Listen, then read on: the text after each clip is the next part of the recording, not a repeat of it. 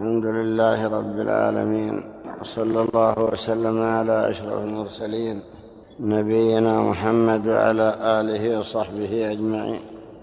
نعرف أن الآثار والأحاديث التي تروى مثلا في هذا الكتاب وفي غيره يرجع فيها إلى الأسانيد ويعتمد صحتها أو ضعفها بالأسانيد.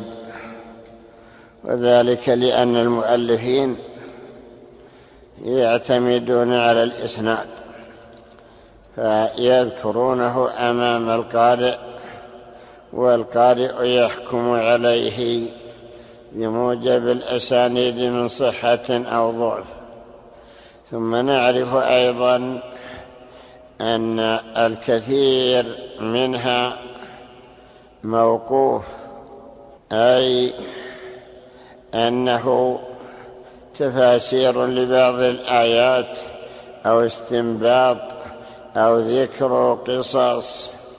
وإذا كان من كلام الصحابة فيحمل على أنهم فهموه من القرآن أو من السنة. أو أنهم تلقوه أو تلقوا ما يدل عليه من نبيهم صلى الله عليه وسلم فإذا كان صحيحا فإنه يعتمد. وأما إذا كان من كتب بني إسرائيل فإنها لا تصدق ولا تكذب. يروى كثير في هذه القصص وفي كتب التفسير عن كعب الأحبار وعن واهب بن منبه وهما يأخذان من كتب أهل الكتاب. ولا شك أن تلك الكتب فيها ما هو صحيح وما هو مكذوب. ولا يتهم الناقل الذي هو كعب أو وهب بأنه ابتدأها ولكن يحسن الظن بتلك الكتب التي ينقل منها ويحسن به الظن أولئك التلاميذ الذين ينقلون عنه. فهذه الآثار مذكورة في هذا الكتاب وكذلك في كتاب الحلية لأبي نعيم وفي كتاب الزهد للإمام أحمد وفي كتب التفسير كتفسير ابن جرير وتفسير ابن أبي حاتم وتفسير البغوي يروونها بالأسانيد ولا شك أنهم عملوا بها لانهم وثقوا بمن رووها عنه واكثرها انما هي قصص تدل هذه القصص ونحوها على ان الله تعالى اطلع انبياءه ورسله على بعض الأمور الغيبيه وان تلك الأمور الغيبيه تدل على عظمة الخالق وعلى ما يستحقه على عباده وعلى ما يستحقه من العبادة والتعظيم والإجلال والتنزيه عما لا يليق به. فإن هذا هو الذي يجب على المؤمن الذي عرف دلالة هذه النصوص. سواء أخذها من القرآن أو من الأحاديث الصحيحه الصحيحة أو من آثار الصحابة وتفاسيرهم للآيات أو من آثار منقولة بالأسانيد عن السلف إذا صح إليهم السند. وأما الآثار المنقولة عن بني إسرائيل فإنها تنقسم إلى ثلاثة أقسام. قسم يعلم أنه كذب تكذبه النصوص فهذا يرد ولا يحكى ولا يقبل وإذا حكي حكي على وجه رده. والقسم الثاني يشهد الكتاب والسنة بصحته وبموافقته فيصدق إذا وجد ما يؤيده ولو إجمالا فإن كثيرا من القصص وردت في القرآن وردت في السنة مجمله وجاءت تفاصيلها في تلك الكتب والقسم الثالث وهو الأكثر.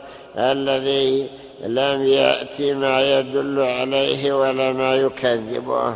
وقد ثبت أنه صلى الله عليه وسلم قال إذا حدثكم أهل الكتاب فلا تصدقوهم ولا تكذبوهم وقولوا آمنا بالذي أنزل إليكم إلينا وأنزل إليكم وإلهنا وإلهكم واحد ونحن له مسلمون. امتثالا لأمر الله تعالى بقوله ولا تجادلوا أهل الكتاب إلا بالتي هي أحسن. وقولوا آمنا بالذي أنزل إلينا وأنزل إليكم. وذلك لأن إذا كذبنا به فقد يكون صحيحا فنكذب بالحق. ونرد الشيء الصحيح. وإذا صدقناه تصديقا مطلقا آمنا به فقد يكون كذبا. فنكذب فنصدق بما هو مكذوب. بل نقول لا نصدقه ولا نكذبه.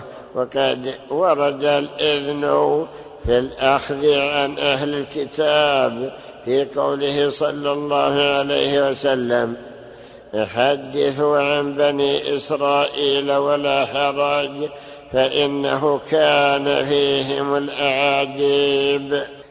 هذا الحديث رواه عبد الله بن عمرو بن العاص ثم إنه رضي الله عنه.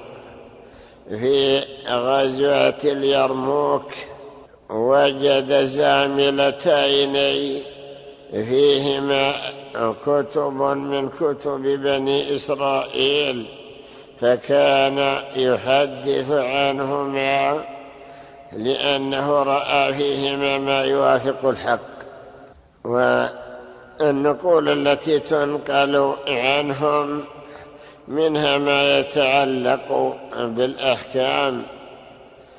وفي كتاب الله تعالى وسنة نبيه صلى الله عليه وسلم من الأحكام ما يكفي عن أن يحتاج إلى تلك الكتب أو تلك الحكايات.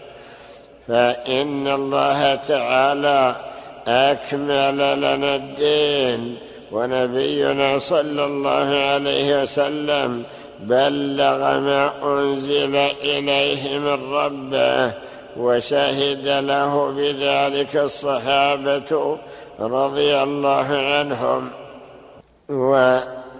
وأما ما يتعلق بالقصص فإنها تروى والحكمة فيها الاعتبار وذلك أن هناك قصص كثيرة وردت في القرآن مجملة وجاء تفصيلها في بعض كتب بني إسرائيل.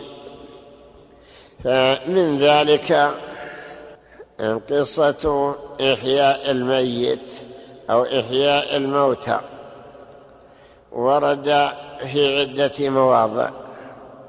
والله تعالى قادر. على أن يحيي الموتى في الدنيا قبل الآخرة. مثل قول الله تعالى وإذ قلتم يا موسى لن نؤمن لك حتى نرى الله جهرا. فأخذتكم الصاعقة وأنتم تنظرون. ثم بعثناكم من بعد موتكم. فالقصة فيها أنهم لما قالوا أرنا الله جهرة لن نؤمن لك حتى نرى الله جهرة. كانت هذه المقالة كفرية. فأرسل الله عليهم صاعقة فماتوا. ثم بعدما ماتوا خاف موسى أن يتهمه قومه أنه دعا عليهم. وأنه الذي تسبب في موتهم فدعا الله تعالى ودعاه فأحياهم. قال تعالى ثم بعثناكم من بعد موتكم. آية من آيات الله دالة على قدرته وعلى عظمة شأنه أنه يحيي الموتى القصة الثانية قصة موسى مع القتيل الذي في سورة البقرة وذلك أن بني إسرائيل كان آه، فاش فيهم أن يقتل أحدهم قريبه ويأخذ ميراثه فعدى رجل على عمه وقتله. ليأخذ إرثه وليتزوج ابنته واتهم به آخرين أنهم قتلوه. فترافعوا إلى موسى فقال لهم موسى اذبحوا بقرة. فلما ذبحوها بعدما ترددوا في وصفها قال الله تعالى وإذ قتلتم نفسا فادارأتم فيها والله مخرج ما كنتم تكتمون فقلنا اضربوه ببعضها كذلك يحيي الله الموتى. لما ذبحوا تلك البقرة ضربوه بجزء منها فرد الله عليه روحه وقام وسألوه من الذي قتلك فأشار إلى ابن أخيه وقال هذا الذي قتلني ثم عاد ميتا. فهذه آية من آيات الله. أجراها الله تعالى على يد نبيه وخليه وكليمه موسى. وكذلك قصة الذين خرجوا من بيوتهم حذر الموت فقال الله لهم موتوا ثم أحياهم. قيل إنهم عشرة آلاف أو أكثر لأن الله ذكر أنهم ألوف. ألم تر إلى الذين خرجوا من ديارهم وهم ألوف؟ يعني عدة آلاف. فحذر الموت. خوفا من مرض وقع في بلدهم.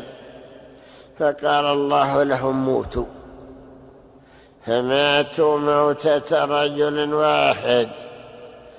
فكان هذا امرا من الله ثم إنه أحياهم بعد ذلك. ذكروا أنهم بقوا مدة طويلة. حتى ابست عظامهم وتفتت كثير منها وأضمحلت أجسامهم فبعد ذلك أحياهم الله أحياهم الله كما ذكر في هذه الآية فقال لهم الله موتوا ثم أحياهم مع كثرتهم. فهذه آية من آيات الله. كذلك قصة رابعة ذكرت في قوله تعالى أو كالذي مر على قرية وهي خاوية على عروشها. فقال أنا يحيي هذه الله بعد موتها فأماته الله مئة عام. ثم بعثه مكث مئة عام وهو ميت وكان معه أيضا حماره فمات الحمار. ثم بعثه فقال الله تعالى له بل لبثت مئة عام. فانظر إلى طعامك وشرابك لم يتسنه كان معه طعام. وشراب فرده الله كما كان.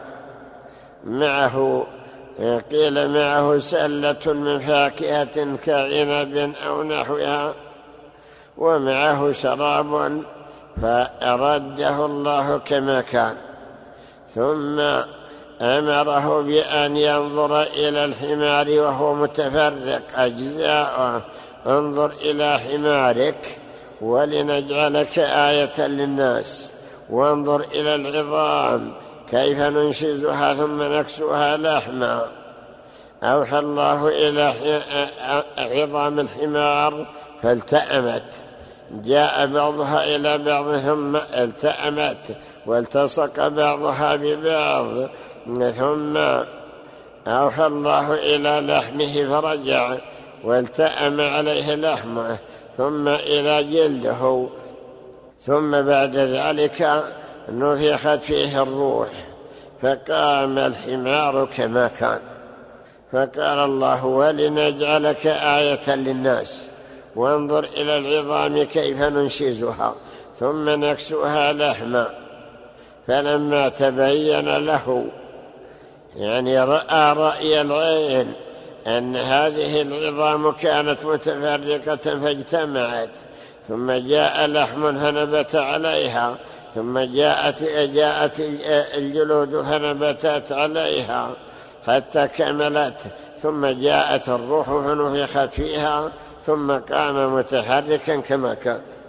وقصة خامسة هي قصة إبراهيم لما قال رب أرني كيف تحيي الموتى. قال الله له خذ أربعة من الطير فأخذ أربعة متفرقة. يمكن أن منها ما هو محرم مثلا كغراب أو رخم أو نسر أو حمام أو نحوه لما أخذها ذبحها وفرق أجزاءها.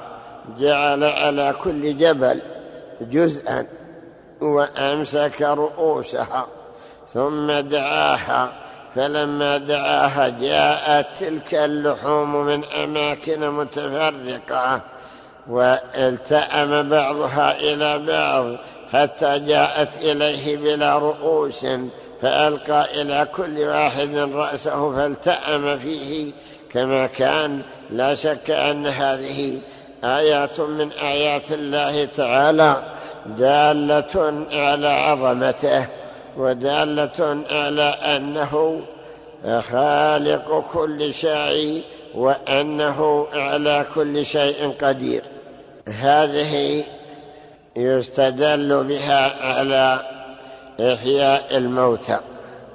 فإن إبراهيم عليه السلام لما قال له ذلك الملك من ربك؟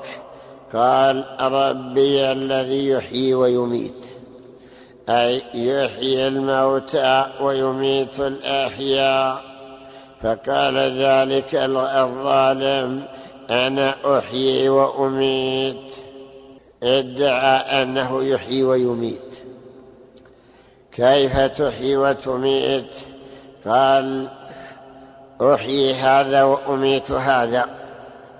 أحبس مثلا جماعة فأميت بعضهم وأترك بعضهم. فيقال له ليس أنت الذي أحييتهم بل الله. الله هو الذي أحياهم. ولكن احتج عليه إبراهيم. بحجة لا يجد لها جوابا. إن الله يأتي بالشمس من المشرق فأتي بها من المغرب. فبهت الذي كفر. لا شك أن هذه حجة قوية. ولما قال إبراهيم ربي الذي يحيي ويميت سأل ربه ربي أرني كيف تحيي الموتى. يعني حتى يكون على يقين أن الله تعالى يحيي الموتى. فأراه الله تعالى هذه الآية. وقد ذكر الله تعالى أن عيسى يحيي الموتى. في قوله تعالى وإذ تخرج الموتى بإذني اي يحييهم بإذن الله. فيقول لأحدهم إذا مات قم حيا بإذن الله. فيقوم حيا ثم بعد ذلك يموت إذا أراد الله له الموت. ولا شك أن الله أعطاه ذلك كمعجزة من المعجزات التي يجريها الله على أيدي أنبيائه ورسله. فعرفنا بذلك أن القصص التي في القرآن جاءت مجملة ثم جاءت تفاصيلها. كذلك أيضا قد ذكر في القرآن إجمال شيء من أمور البعث والنشور. يعني إحياء الموتى في الدار الآخرة وما يكون بعد ذلك. وهكذا أيضا أجمل في القرآن من صفات الله تعالى. كمال قدرته وتصرفه في خلقه. وكون المخلوقات صغيرة وحقيرة أمام عظمته سبحانه فذلك كله جاء مجملا ثم جاء مفصلا في السنة وفي الآثار عن السلف رحمهم الله وكل ذلك كل ذلك من الأدلة التي تدل على أن العبد الذي يستحضر عظمة الله تعالى هو الذي يعبده حق العبادة ويطيعه حق الطاعة وأن الذين عصوا ربهم وخالفوا أمره وارتكبوا المحرمات أنهم ما عرفوه حق المعرفة ولا قدروه حق قدره. لذلك قال الله تعالى ما قدر الله حق قدره. إن الله عزيز حكيم. وما قدر الله حق قدره. إذ قالوا ما أنزل الله على بشر من كتاب. فالذين ما عرفوه حق معرفته هم الذين عبدوا غيره. أو هم الذين تجرأوا على على المعاصي واستهانوا بالطاعات وأتوا أسباب سخط الجبار وفعلوا ما يدخلهم النار وما يبعدهم عن الجنة. فكان ذلك من أسباب عذابهم لجهلهم. أما الذين عرفوا ربهم حق معرفته فإنهم الذين قدروه حق قدره وأطاعوه حق الطاعة واتبعوا ما أمر به وتركوا ما حرمه ونهى عنه فهؤلاء عرفوا جلاله وكبرياءه وعظمته وعرفوا أدلة ذلك من القرآن ومن السنة. مثل ما ذكر ابن عباس في قوله تعالى تكاد السماوات يتفطرن من فوقهن. أن ذلك من عظمة الله تعالى ومن هيبته. وهو دليل على أن الرب سبحانه قاهر فوق عباده كما أخبر بقوله وهو القاهر فوق عباده يعني فوقية قهر وفوقية غلبة. وأن من لم يعرف ذلك فإنه ما قدر ربه حق قدره. نستمع إلى كلام الإمام أبي الشيخ. بسم الله الرحمن الرحيم. الحمد لله رب العالمين. الصلاة والسلام على أشرف المرسلين نبينا محمد وعلى آله وصحبه أجمعين. قال رحمه الله تعالى حدثنا الوليد بن أبان قال حدثنا أبو سعيد الكسائي قال حدثنا من جاب قال حدثنا بشر عن أبي روك عن الضحاك عن ابن عباس رضي الله عنهما في قوله عز وجل فخذ أربعة من الطير فصرهن إليك. قال والطير الذي أخذ وز وطاووس وديك ورأ يعني الأسود الكبير من كل جنس واحد. فذبحهن فقطع رؤوسهن قال فوضعها تحت قدمه ثم نتف ريشها فلم يبق منها شيئا فدراه في الريح ثم أخذ كل طائر فشقه نصفين وهو قول الله عز وجل لإبراهيم. فخذ أربعة من الطير يقول فخذ إليك أربعة من الطير فصرهن إليك. يقول فشق فشق فشققهن قال فأخذ نصفين فأخذ نصفين مختلفين ثم أتى أربعة أجبل فجعل على كل جبل نصفين مختلفين وهو قوله تعالى جعل على كل جبل منهن جزءا يعني هذا ثم تنحى. ورؤوسها تحت قدمه فدعا بالاسم الأعظم فرجع كل نصف إلى نصفه وكل ريش إلى طائره ثم أقبلت تطير بغير رؤوس. حتى انتهت إلى قدمه تريد رؤوسها أعناقها. فلما رآها وما تفعل رفع قدمه فوضع كل طائر منها عنقه في رأسه فعادت كما كانت. فقال إبراهيم عليه السلام حين رأى ذلك أعلم أن الله عزيز. يقول مقتدر على ما يشاء حكيم يقول محكم لما أراد. إذ فعل هذا وأرانيه من آياته. وذلك أن إبراهيم صلى الله على نبينا وعليه وسلم تسليما كثيرا. مر برجل ميت قال زعموا أنه حبشي على ساحل البحر فرأى دواب البحر تخرج فتأكل منه. وسباع الأرض تأتيه فتأكل منه والطير تقع عليه فتأكل منه. فقال إبراهيم عليه السلام عند ذلك رب هذه هذه دواب البحر تأكل من هذا وسباع الأرض والطير. ثم تميت هذه ثم تميت هذه فتبلى ثم تحييها بعد البلاء. فأرني كيف تحيي الموتى.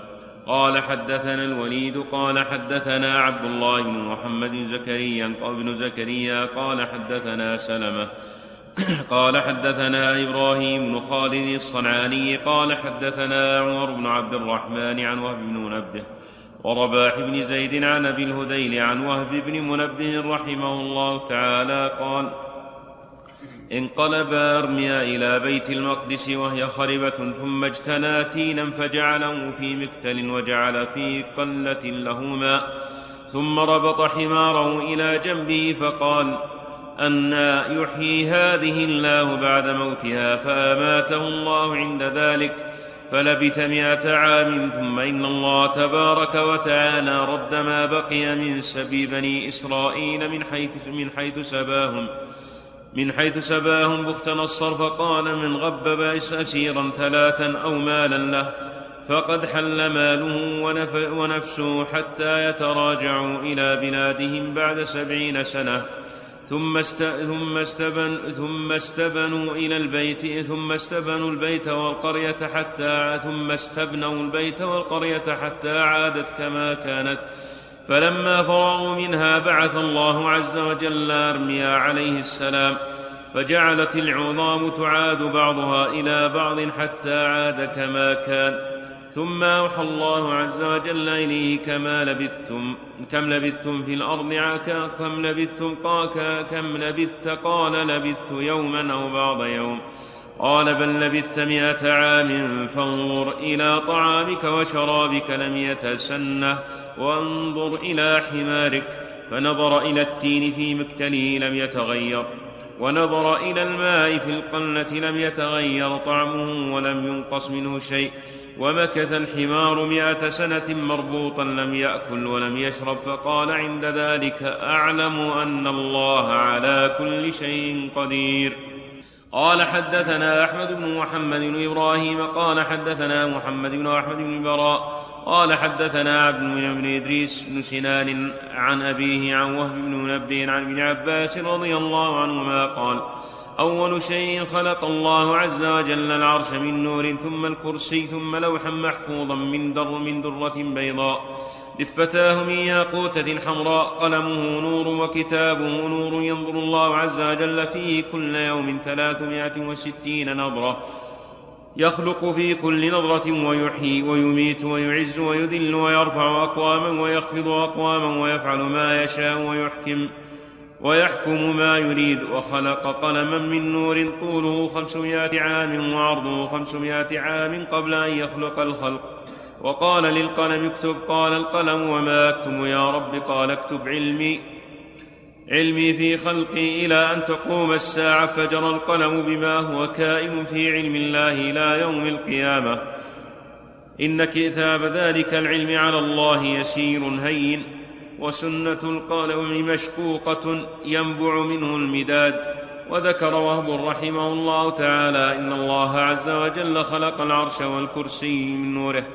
وخلق البيت المعمور من درة جوفاء فالعرش ملتصق بالكرسي والملائكة في جوف الكرسي.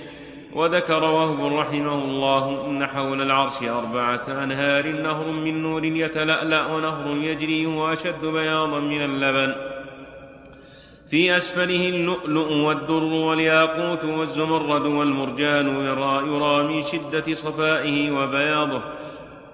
ومنه تأخذ أنهار الجنة كلها ونهر من ثلج أبيض تلتمع منه الأبصار ونهر من ماء والملائكة في تلك الأنهار في تلك الأنهار يسبحون في تلك الأنهار يسبحون الله عز وجل وللعرش ألسنة بعدد الخلق كلهم أضعافا فهو يسبح الله ويذكره بتلك الألسنة كلها. قال وهب رحمه الله تعالى وللكرسي أربع قوائم كل قائمة أطول من السماوات والأرض وجميع الدنيا في جوف الكرسي مثل حبة خردل في كف أحدكم قال حدثنا أحمد بن محمد. قال حدثنا ابن البراء قال حدثنا عبد المنعم من أبيه عن وهب عن كعب رحمه الله تعالى إن حول الكرسي سبعين ألف صف من الملائكة صف خلف صف يدورون حول العرش يقبل هؤلاء ويدبر هؤلاء. فإذا استقبل بعضهم بعضا هلل هؤلاء وكبر هؤلاء ومن ورائهم سبعون ألف قيام.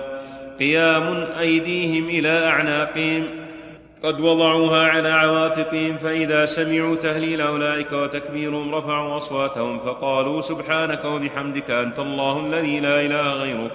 أنت الأكبر الأكبر ذخر الخلق الخلق كلهم لك. ومن وراء هؤلاء مائة ألف صف من الملائكة قد وضعوا اليد اليمنى على اليسرى على نحورهم من رؤوسهم إلى أقدامهم شعر ووبر وزغب وريش ليس منها شعرة ولا وبرة ولا زغبة ولا ريشة ولا عظم ولا مفصل ولا قصبة ولا قصبة ولا عصبة ولا جلد ولا لحم إلا وهو يسبح الله عز وجل ويحمده بلون من التسبيح والتحميد لا تسبيح لا تسبيح لا تسبيحه الأخرى لا تسبحه الأخرى به.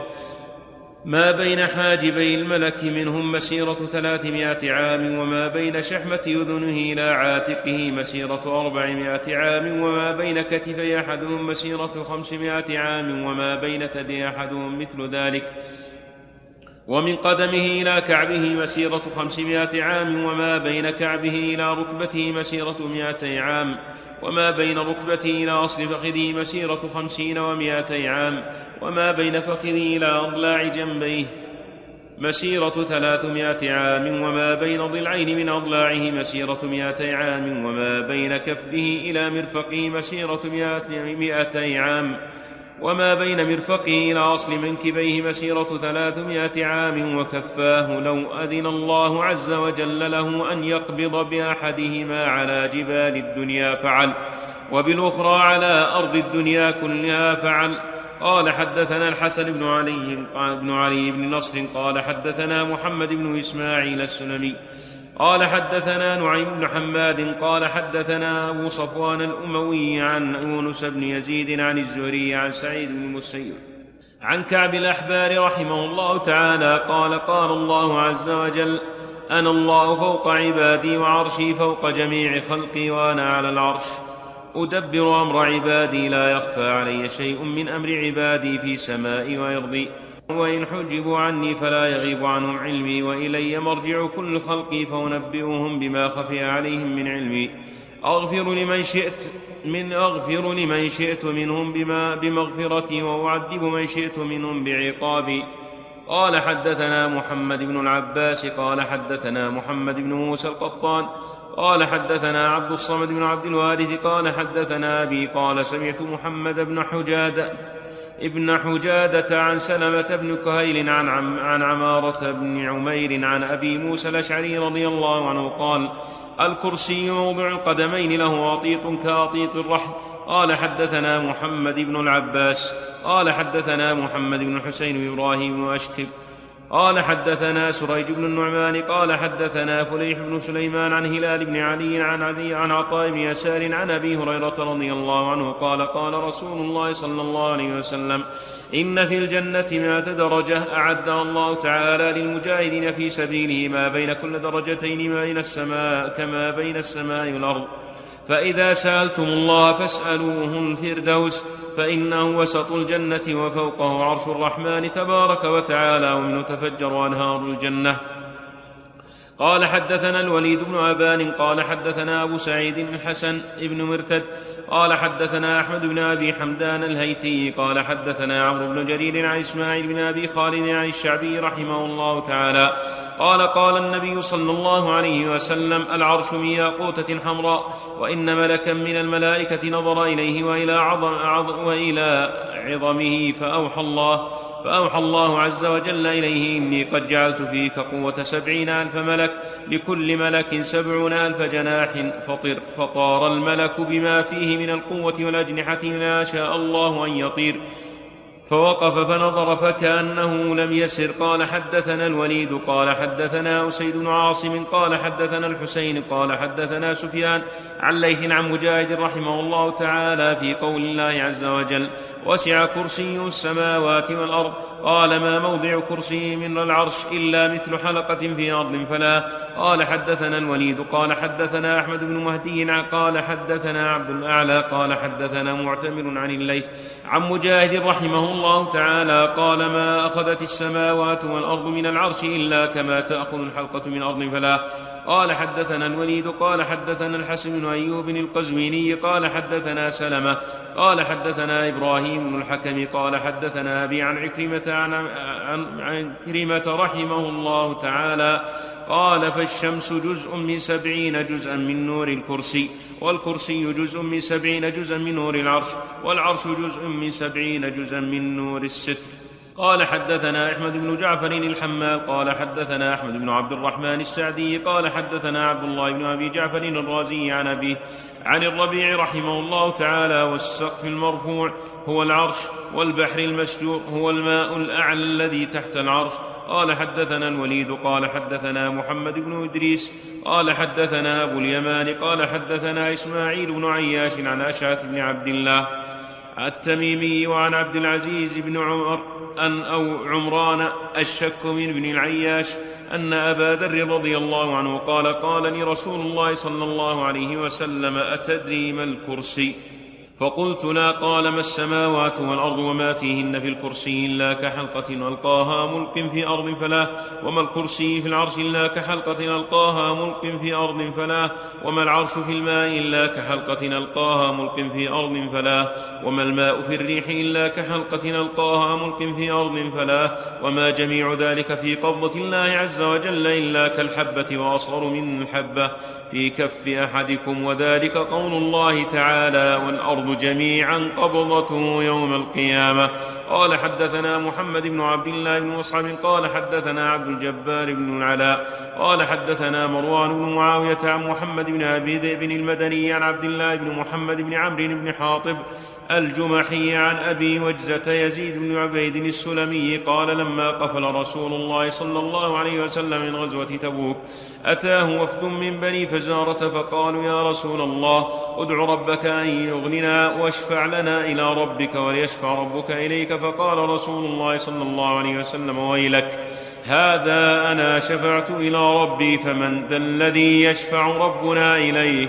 لا إله إلا الله العظيم وسع كرسيه السماوات والأرض فهي تئط من عظمته وجلاله كما يئط الرحم الجديد. قال حدثنا الوليد بن أبان قال حدثنا أبو حاتم قال حدثنا نعيم بن حماد قال حدثنا ابن المبارك قال حدثنا سفيان عن إسماعيل بن أبي خالد عن أبي عيسى. قال إن ملكا لما استوى الرب على عرشه سجد لم يرفع رأسه ولا يرفع رأسه حتى تقوم الساعة فيقول يوم القيامة لم أعبدك حق عبادتك إلا أني لم أشرك بك شيئا ولم أتخذ من دونك وليا. قال جدي رضي الله قال قال جدي رضي الله عنه قرأت على أبي يعقوب يوسف بن داود عن محمد بن يوسف التميمي قال حدثني محمد بن جعفر بن محمد بن علي بن الحسين بن علي بن أبي طالب عن أبيه عن آبائه أن رجلين من كندة أصابا في جبل لهم يقال له بربر بعض ألواح موسى عليه السلام وإذا في الألواح بسم الله الرحمن الرحيم هو أول الأولين وآخر الآخرين. ثم إن الله تبارك وتعالى خلق قبل كل شيء القلم. فكتب مقادير كل شيء ثم خلق الكرسي ثم خلق الهواء والظلمات سبعة آلاف سنة ولم يكن نور إلا نور ربنا ربنا تبارك وتعالى وخلق فيها ملائكة بلا أجنحة وكانوا ملائكة مقدسين وكان قولهم يومئذ التقديس فكانوا مخلوقين مقدسين بلا اسم سموا ثم بقي بعد ذلك تبارك وتعالى بلا شمس ولا قمر سبعة آلاف سنة واحتجب بنوره عن الملائكة ثم خلق من بعد الكرسي عرشه على الماء وخلق حوله الملائكة يسبحون بحمده ويرعدون من خيفته. قال فعند ذلك أمر البحرين فاصطكا بحر الحياة وبحر اللج فلم يزالا يصطكان حتى خرج من بينهما زبد فلم يزالا حتى خرج من ذلك الزبد نارا. فأوحى الله عز وجل عند ذلك إلى النار إلى النار. فأخرج فأخرجت الزبد وصيرته أرضا وارتفعت من النار دخان وارتفع من النار دخان فسمكها سماء فكان مقدار خلقهن ستة أيام. فقال لهن ائتيا طوعا أو كرها؟ قالتا أتينا طائعين. فقضاهن سبع سماوات في يومين. وسبع أراضين ثم استوى فوق السماوات وأوحى في كل سماء أمرا ثم خلق في كل سماء ملائكة يسبحون بالبركة بالبركات فقدر ربنا تبارك وتعالى لكل ملائكة من التسبيح رزقا رزقا بمقدار ما شاء لأنه حيث خلقهم الله تعالى فضل بعضهم على بعض درجات وذلك قوله فيما أنزل من كتابه وأوحى في كل سماء أمرها وبارك فيها وقدر فيها أقواتها. قال ثم خلق ربنا تبارك وتعالى الدنيا سبعة آلاف سنة من قبل أن يخلق فيها آدم فكان فيها أمم كثيرة من الجن وغيرهم يعبدونه في الأرض. فعند ذلك بعث الله عز وجل إلى جميع تلك الأمم. إبليس لعنه الله قاضيا يقضي بين تلك الأمم لا يزول عنه حكومة الله لا يزول لا يزول عن حكومة الله شيئا ليلا ولا نهارا فلبث بذلك ألف سنة. فعند ذلك سمي حكما وأوحى الله عز وجل إليه باسمه فلم يكن عرف شيئا من الخلق غيره فدخل فدخله من ذلك الكبر فاستعظم وتكبر فعند ذلك عتى عن أمر ربه فطغى وأطغى أهل مملكته فألقى بينهم العداوة والبغضاء والبأس. فاقتتلوا عند ذلك ألفي سنة حتى جعلت خيولهم تخوض في دمائهم وذلك قوله عز وجل في كتابه أفعينا بالخلق الأول بل هم في لبس من خلق جديد؟ وذلك قول الملائكة ربهم في ذلك حين سخط عليهم أتجعل فيها من يفسد فيها ويسفك الدماء ونحن نسبح بحمدك ونقدس لك؟ قال إني أعلم ما لا تعلمون. يعنون الدماء فعند ذلك بعث الله عز وجل نارا من النار من النار الموقدة فعذبهم بها. قال فلما رأى الخبيث ما نزل بهم من العذاب عرج عند ذلك إلى السماء فأقام عند الملائكة فجعل يعبد الله عبادة مجتهد لم يعبده شيء من خلقه بمثل تلك العبادة. قال فلم يزل يعبد الله في السماء أربعة آلاف سنة. وكان ربنا تبارك وتعالى قد أمر الملائكة أن يسجدوا لآدم فسجدوا أجمعين غيره. غيره تكبر, تكب غيره تكب تكبر واستعظم أن يطيع أو يسجد كما سجدت الملائكة فقال ما منعك ألا تسجد لبشر خلقته بيدي؟ قال أنا خير منه خلقتني من نار وخلقته من طين وعب وعبدتك أربعة آلاف سنة ثم تأمرني أن أسجد لبشر خلقته من حمام مسنون. قال يا عبدي فإني لست أقبل من عبادتك شيئا إلا بالطاعة لعبدي هذا وبالسجود له.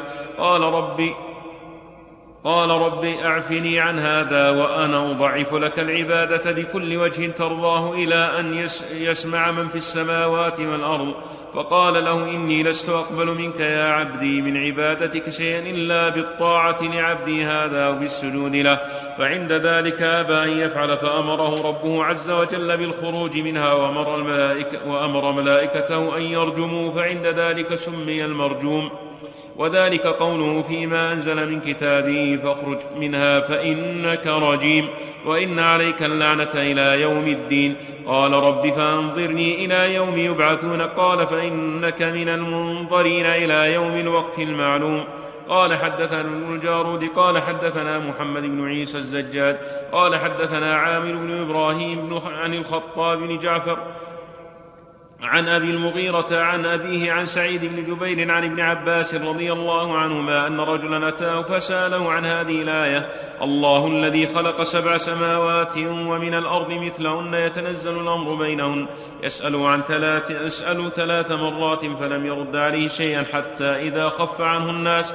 قال له الرجل ما يمنعك أن تجيبني؟ قال ما يؤمنك من إن أخبرتك أن تكفر. قال أخبرني. قال سماء تحت أرض وأرض فوق سماء مطويات بعضها فوق بعض يدور الأمر بينهن كما يدور هذا الجردناب الذي يدور بالغزل عليه.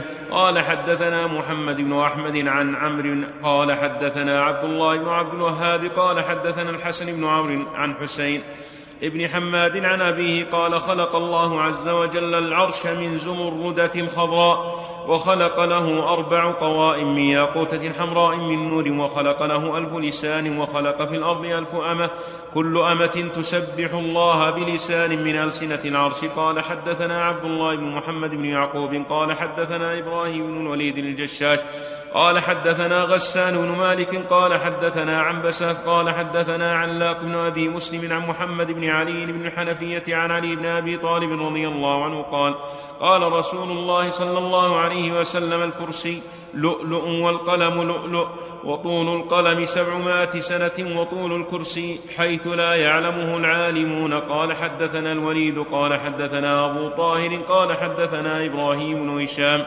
ليحيى الدمشقي قال حدثنا أبي عن جدي عن أبي إدريس الخولاني عن أبي ذر رضي الله عنه قال دخلت المسجد فإذا رسول الله صلى الله عليه وسلم جالس وحده فقال يا أبا ذر ما السماوات السبع عند الكرسي إلا كحلقة ملقاة بأرض فلا وفضل العرش على الكرسي كفضل الفلاة على الحلقة قال حدثنا الوليد قال حدثني حسين بن وعدان قال حدثنا عبد الله بن رجاء قال حدثنا إسرائيل. عن أبي إسحاق عن عبد الله بن خليفة قال أتت امراه النبي صلى الله عليه وسلم فقالت ادعو الله أن يدخلني الجنة. فعظم الرب عز وجل وقال إن كرسيه وسع السماوات والأرض وإنه يقعد عليه فما يفضل منه؟ قيد أربع أصابع مد أصابعه الأربع وإن له أطيطا كأطيط الرحل الجديد إذا ركب من ثقله. قال حدثنا الوليد قال حدثني حسين بن علي الطبري قال حدثنا عبد الله بن أبي زياد قال حدثنا يحيى بن أبي كثير عن إسرائيل عن أبي إسحاق عن عبد الله بن خليفة عن عمر رضي الله عنه عن النبي صلى الله عليه وسلم نحوه. قال حدثنا أبو يحيى الرازي عبد الرحمن بن محمد قال حدثنا سهل بن عثمان قال حدثنا عبيد الله بن موسى عن أبي جعفر عن الربيع رحمه الله تعالى في قوله تعالى وكان عرشه على الماء فلما خلق الله السماوات والأرض قسم ذلك الماء قسمين الذي كان عليه عرش فجعل نصفه تحت العرش وهو البحر المستور. فلا تذهب منه قطرة حتى ينفخ في الصور فإذا نفخ في الصور أنزل أنزل ماء مثل الطل على الأرض. فتنبت منه أجسام من هو مبعوث من الجن والإنس فهو الذي يقول الله عز وجل يرسل الرياح بشرا بين يدي رحمته إلى قوله كذلك نخرج الموتى لعلكم تذكرون قال فينبتون كما تنبت الحبة ثم قال في آية أخرى كذلك النشور ثم قال في آية أخرى وكذلك نخرج الموتى قال وجعل النصف الآخر تحت الأرض السفلى. قال وهو مكتوب في الكتاب الأول يسمى اليم. نأخذ من هذه الآثار وهذه الأحاديث عظمة هذه المخلوقات. ولا شك أن عظمتها دليل على عظمة من أوجدها وخلقها. ولذلك تقدم لنا أثر تفكروا في المخلوق ولا تتفكروا في الخالق. فإن إذا تفكرنا ونظرنا في المخلوقات التي بين أيدينا عرفنا عظمتها وعجائب خلقها وإيجادها وما فيها من العبر وعرفنا كيف أنشئت على أنشأ الله على غير مثال سبق. فيدل ذلك على أن الذي أنشأها قادر على كل شيء وأنه خالق كل شيء. وعلى هذا فيستحق العبادة وحده ويستحق التعظيم وحده. سمعنا في هذه الآثار اولا من عجائب خلق الله تعالى إحياء الموتى بعد مدة طويلة أو قصيرة فالقصة التي ذكرت في البقرة في قوله أو كالذي مر على قرية وهي خاوية على عروشها. سمي في هذه الرواية أنه أرميا أحد عباد بني إسرائيل. وسمي في بعض الروايات أنه أنه الذي ذكره الله باسم العزير. في قوله وقالت اليهود عزير ابن الله وأن القرية التي مر بها هي قرية أو مدينة القدس. وأنها خربها بخت نصر وأهلك أهلها ومع ذلك أعادها الله و وذلك بعد موت هذا الرجل بسبعين سنة عادت كما كانت بمعنى أن الله أعاد إليها أهلها فعمروها وبنوها. فهذه من آيات الله تعالى. أراه عجائب الخلق. لما أنهم لما لما أنه تعجب واستبعد وقال أن يحيي هذه الله بعد موتها. فأراه آية في نفسه. وكذلك أيضا قصة إبراهيم. وكونه لما قال للنمرود ربي الذي يحيي ويميت أحب أن يرى الإحياء عيانا فأمره الله بأن يأخذ أربعة من الطير وأن يفرق أجزاءهن وينتف ريشهن ثم بعد ذلك يدعوهن. فجئنا إليه وعاد إلى كل طائر ريشه بدون زيادة وقعت كل ريشة في, موقع في مكانها. ثم التحمت بها رؤوسها آية من آيات الله. كذلك أيضا مما سمعنا عظمة مخلوقات الله عظمة آه، السماوات وسعتها.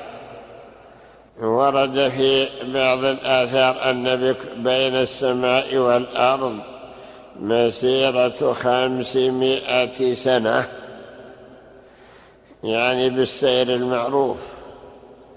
الإنسان مثلا لو سار بالسير المعروف على الرواحل ونحوها لقطع الأرض في أقل من ذلك في عشر سنين أو أقل أو أكثر فإذا كان كذلك فكيف بمئة سنة وكيف بخمسين سنة؟ بخمسمائة سنة. لا شك أن هذا دليل على سعة هذا الأفق العظيم. كذلك ما بين كل سماءين مسيرة خمسمائة سنة. كذلك كل سماء محيطة بالسماء التي تحتها. لا شك أن هذه الإحاطة أيضا تدل على سعتها كذلك بعد سبع السماوات ما ذكر من البحار التي فوقها بحر ما بين أسفله وأعلاه كما بين سماء إلى سماء. كذلك أيضا حملة العرش الذين يحملونه كما ذكر الله. قال الله تعالى وترى الملائكة حافين من حول العرش وقال تعالى الذين يحملون العرش ومن حوله يسبحون بحمد ربهم فحملة العرش خلق من خلق الله. لا يعرف ولا يقدر قدرهم إلا الذي خلقهم. معلوم أنهم على أشكال الله أعلم بأشكالهم ولكن حملوا العرش.